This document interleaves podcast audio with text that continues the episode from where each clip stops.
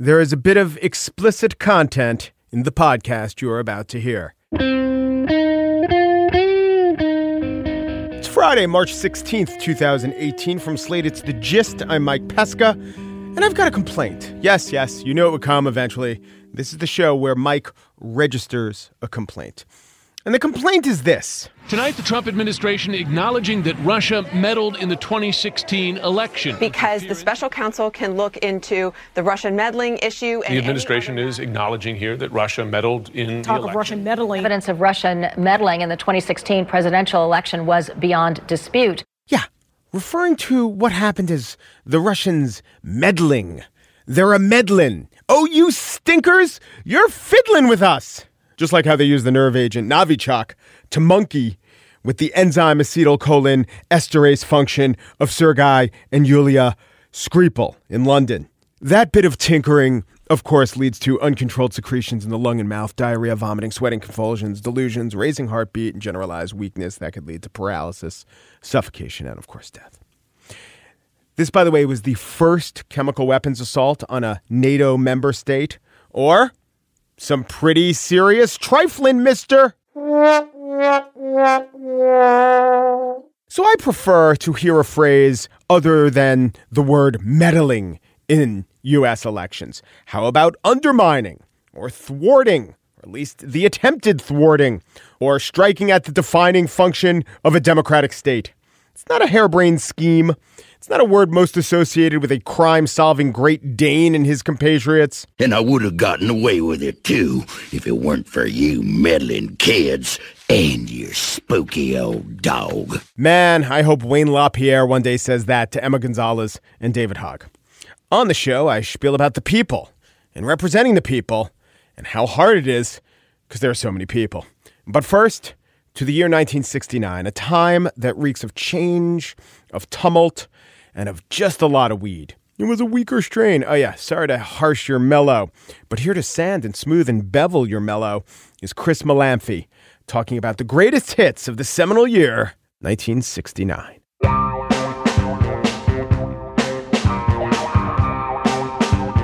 I'm here to tell you about a podcast called the Trump Cast. It is about Trump.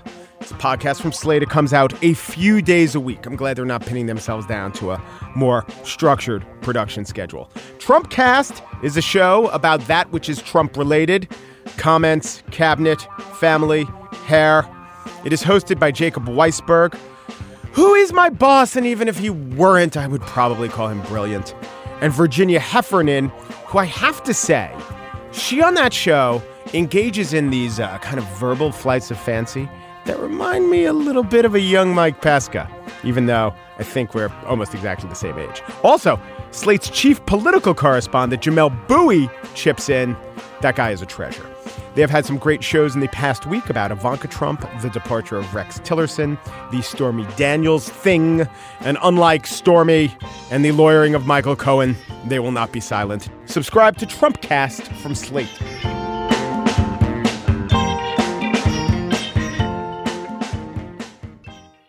It was the dawning of the age of Aquarius. Actually, I don't even know if that's astrologically accurate, if there is such a thing. Yes, there is such a thing. Groovy. yeah. Also, in retrospect, we haven't had that spirit here since 1969. But what was the spirit?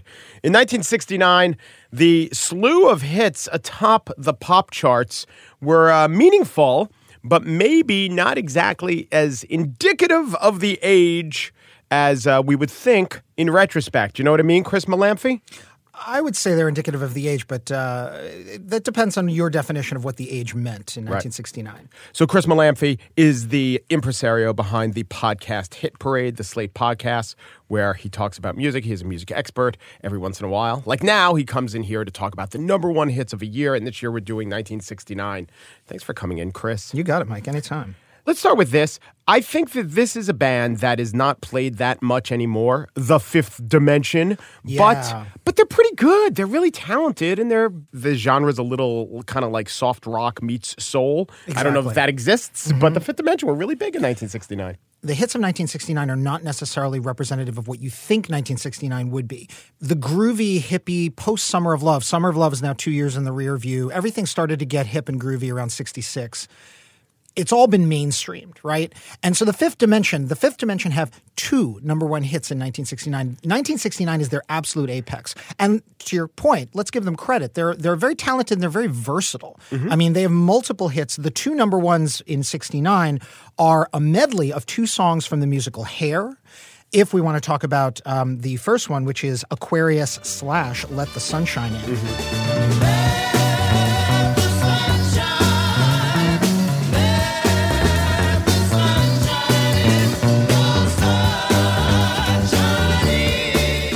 Not actually from the cast album. The uh, Broadway musical Hair uh, arrived in 1968 on Broadway, and by 1969, it was a phenomenon. Hair, not to put too fine a point on it, is the Hamilton of 1969. It is the the crossover Broadway show that is trying to hippify Broadway and you know bring the blue-haired audience of Broadway and the young audience together, uh, you know, in, in one place. In the musical vernacular of the day. Indeed, in Yes. the precisely, Yes. precisely in the musical vernacular of the day.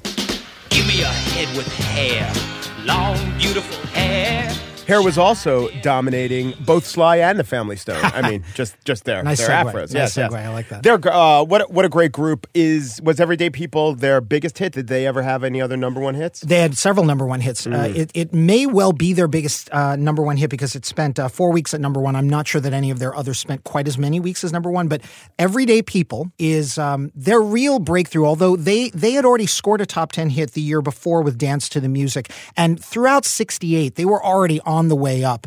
And then Everyday People just kind of makes them worldwide. It's such a fantastic song. It's such a smart song. Obviously a I don't even want to call it a diatribe because it's so joyous. It's a it's a uh, a song about racism and the, the foolhardiness of limiting yourself and your perspective.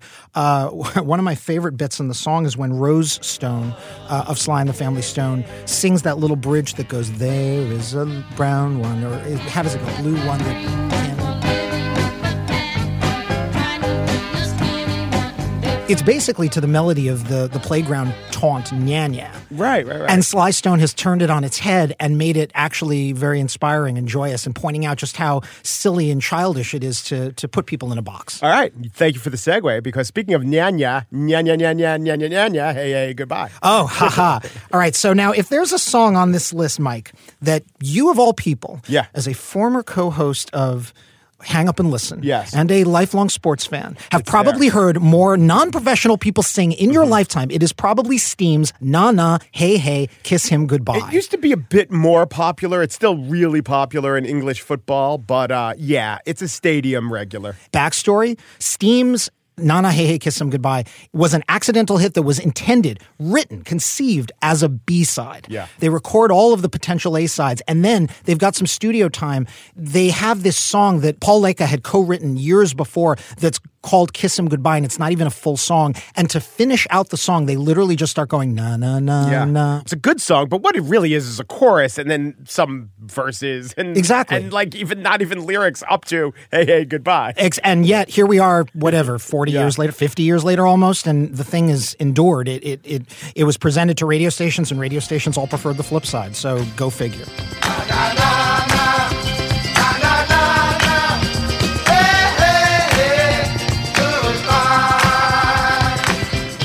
Uh, the Stones and the Beatles are represented. The Stones Yes. with Honky Tonk Woman and the Beatles have come together beside something, something in the way she moves, and get back. Get back, yes. Yeah. what's interesting about 69 as far as the Beatles are concerned is that you can bookend their two projects and kind of, to put it bluntly, their, their disintegration in 1969.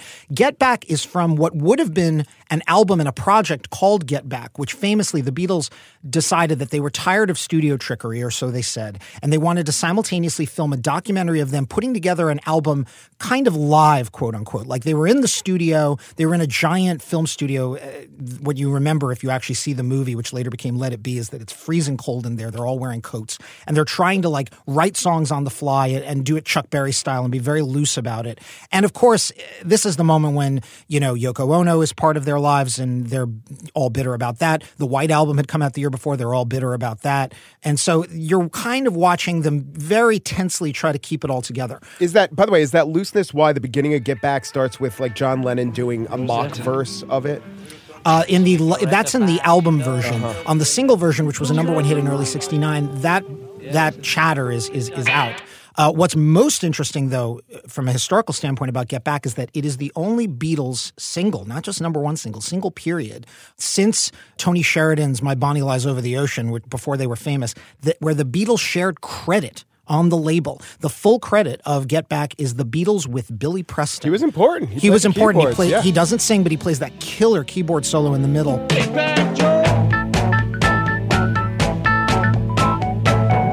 And they really used him. He wasn't just a session musician who they, who they assigned the part to. They really he worked did. on the song. They let him play, and more importantly, it's been said many times as people have recounted the the troubled Get Back project. George Harrison invited him to the session mostly to keep them all in line Mm-hmm. and behaving. They were all bickering so much. He thought, if I bring in a guest musician, at least everybody will be on their best behavior, and it, it, it kind of worked. And of course, in that famous performance on the roof of Apple Corps, Billy Preston. That's not the recording that wound up as the single, but they do perform Get Back, and there's Billy Preston right alongside them on the roof of Apple Corps. and the other and the other singles come together at something, which are it literally A side, B side, two sides of a coin. But the Beatles at their sweetest and the Beatles at their hardest. Yeah, well, and I will correct you in one tiny way, which is that technically, when they put it out, they considered it a double A side single, double A-side. and and they didn't necessarily designate which was going to be the A side. I talked about this in a recent Hit Parade episode, but briefly, uh, the little detail that's interesting about "Come Together Something" is that it never would have been a number one hit if not for both sides, and if not for a Billboard rule change. While the song was on the rise. Both songs, both sides of the of the song were in separate chart positions, as was the rule on the Billboard Hot 100 at the time. Mm. Literally in the middle of its chart climb, Billboard changed the rule and said, "Okay, you can combine both sides of a single into a single chart position," and that combined, you know, those combined points made "Come Together" something a number one hit. So the reason it could be a different, you, you, so maybe a listener is saying, "Wait a minute, it's the same physical unit. How could it be a different position?" The answer must be radio plays, Correct. which also factors. Think about it. What is the Hot 100? It's an average of two things, right? It's a, it's it's a pool of two pieces of data: radio airplay and record sales. Well, when you go to the store to buy a 45 RPM, you're buying two songs at one time. The radio can only play one song at one time. Billboard really, literally couldn't make up its mind about what to do about this for most of the Hot 100's history. They flipped the rule on B sides over and over again. Should they go in the same position? Should they go in separate positions? They kind of couldn't make up their mind, but they made a very pivotal decision in '69 and basically gave the Beatles a number one single they otherwise wouldn't have. So we remember maybe the '60s as a time where there there was message music and politicized music, but the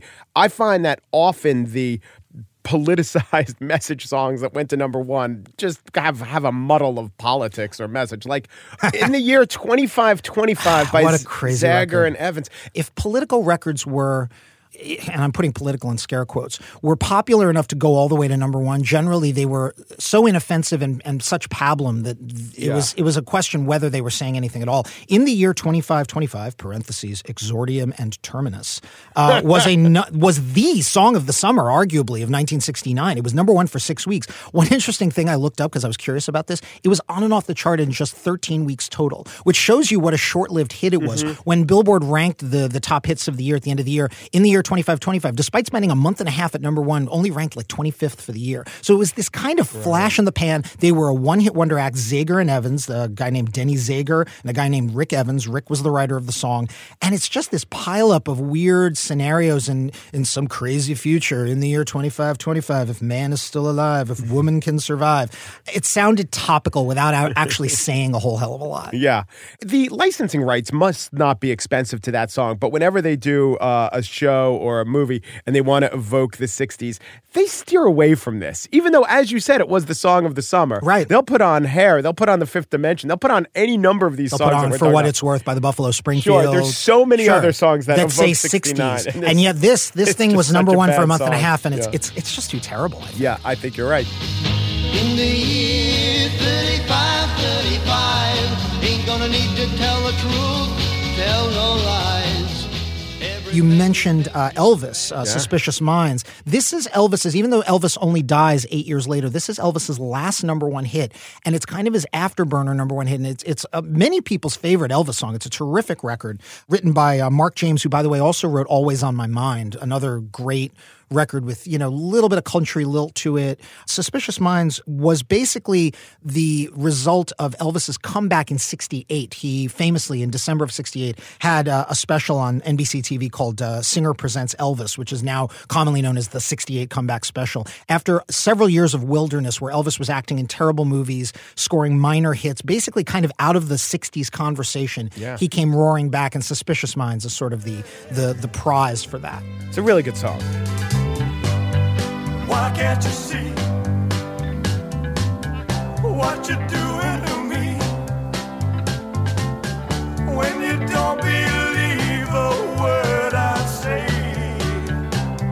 There's one song that I literally have never heard, Dizzy by Tommy Roe, and it was a huge hit. It was What- a huge Tell hit. Tell me about this. Tommy Roe's an interesting character. First of all, Tommy Roe has two number one hits, and they are in 1962 and 1969. So this hmm. guy's a weird survivor. He's basically a genius at bubblegum pop.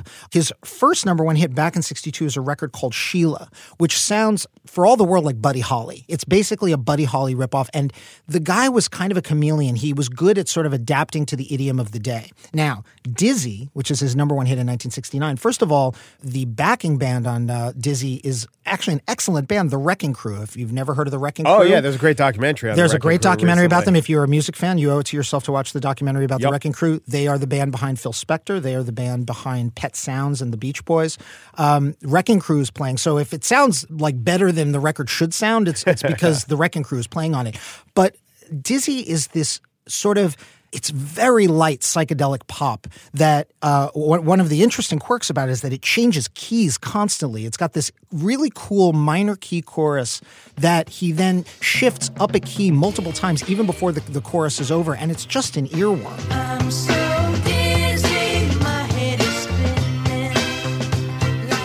And the guy was a survivor. He between the 62 number one hit and the 69 number one hit, he'd had multiple top 10 hits. He wouldn't be like at the center of the conversation constantly, but just every 18 months to 2 years he'd come back to with a hit like Sweet Pea or Hooray for Hazel. These were top 10 hits and he's you know, largely forgotten now, but he was just kind of around the entire decade. Tommy Roe. Awesome. All right. This is uh, the thesis question. What do you think 1969 and the number one hits tell us about music and, and the zeitgeist? what's happening in 69 almost accidentally but but poetically is that a lot of groups are sort of finishing up i mentioned the beatles already fin- effectively ending their career they're going to they're to break up in early 1970 diana ross and the supremes are on their way out but it's also the record industry it's taken them a while but they have kind of decoded flower power they've decoded psychedelic pop and they've mainstreamed it to the point that you know bands like the fifth dimension uh, you know are able to sort of reflect the times and yet you know be kind of a more mom and dad friendly version of the times. And there's there's a whole lot of that in in 69 you know by the end of the year of course you've got uh, both woodstock which is you know the high point among live concerts in 1969 and altamont which uh, happens in december 69 so you know the 60s are about to come to a close and what the 60s means is sort of you know about to be put in a box and set aside for all time. And so i would say these records there are high points like everyday people and get back. There are low points like in the year 2525 but you kind of get this sampler of how the 60s has been refracted through pure pop for the last half decade and uh, it's all being you know ushered to the top of the charts Chris Molanphy, his podcast is Hit Parade. Chris, thanks again for doing this. anytime Mike.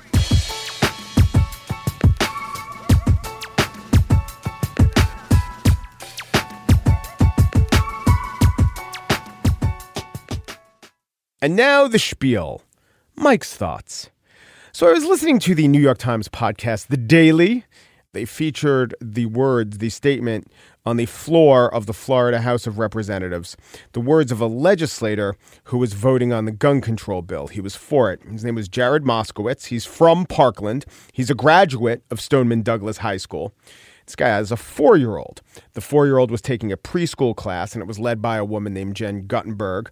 And at the very moment the shooting was going down, Jen Guttenberg protected Representative Moskowitz's son.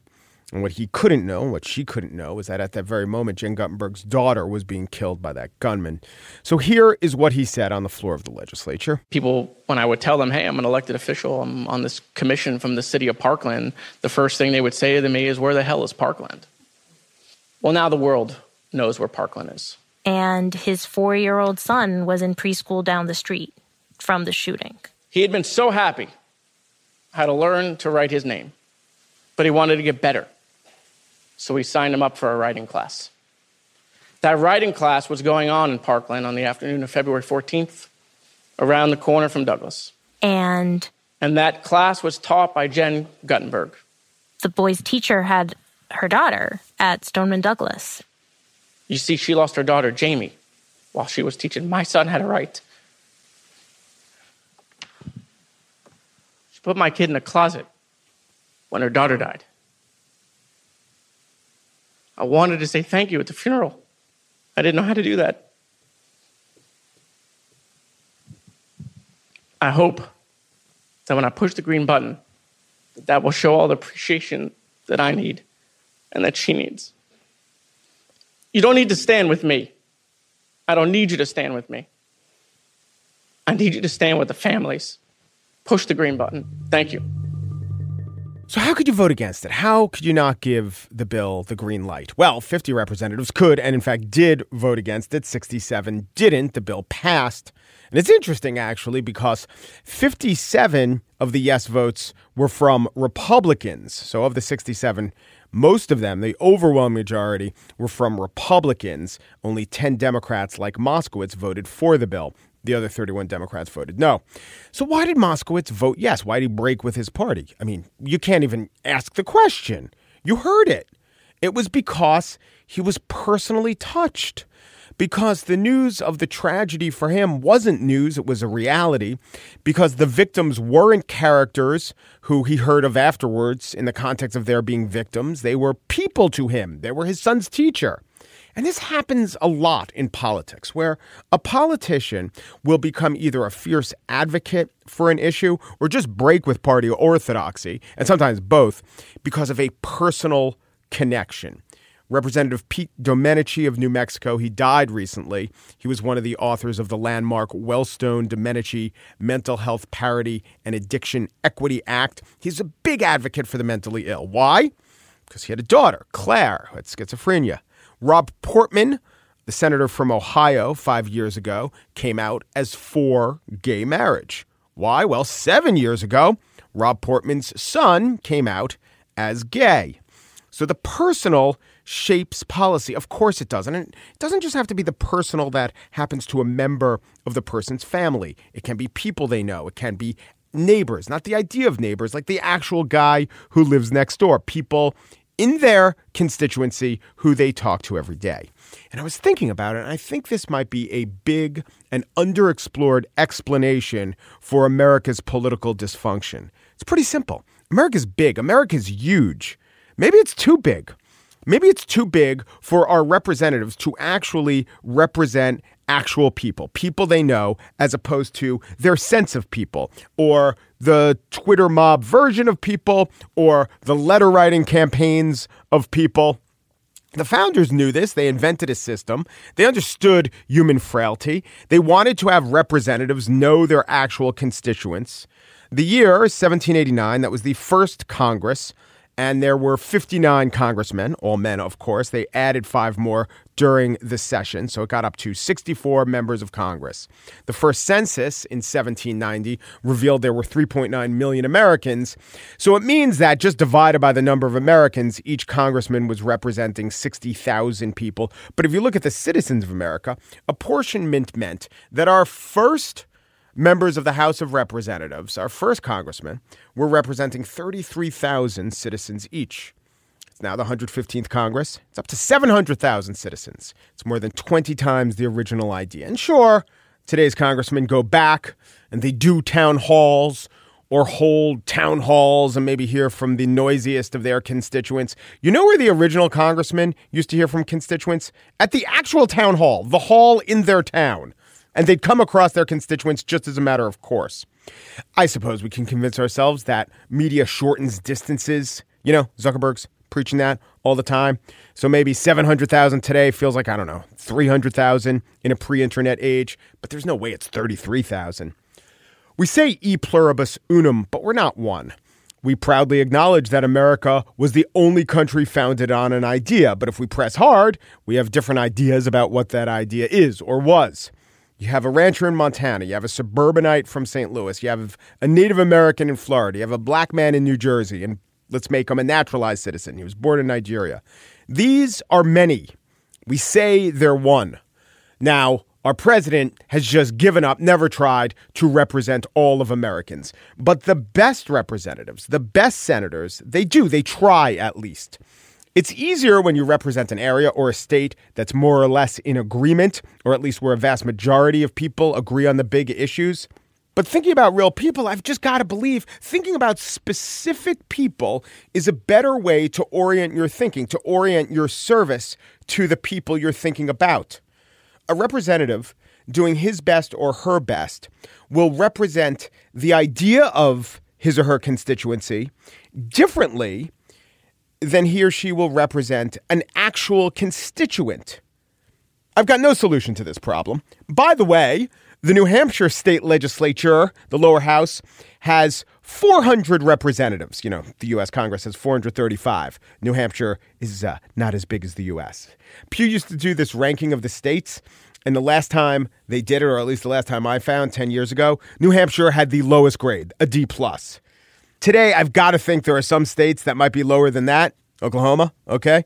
But a legislature where all the members represented 3,000 people, New Hampshire, was doing a worse job than California, where they have 80 lawmakers in the lower house and 40 million people. So they represent half a million people each. So again, I don't know the right number. I don't think there even is a right number. I just think that maybe being cognizant of the power of personal experience should influence lawmakers to seek out genuine experiences, especially a genuine experience other than the classic, you know, so many people come up to me on the rope line and they say, We're hungry for change.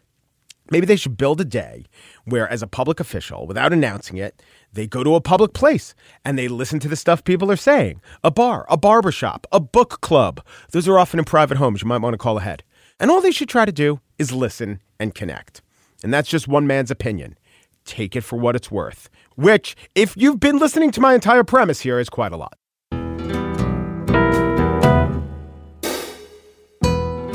And that's it for today's show in the year 2525. Just producer Pierre Bienaimé may still be alive. At least in a glass jar, you'll find his mind.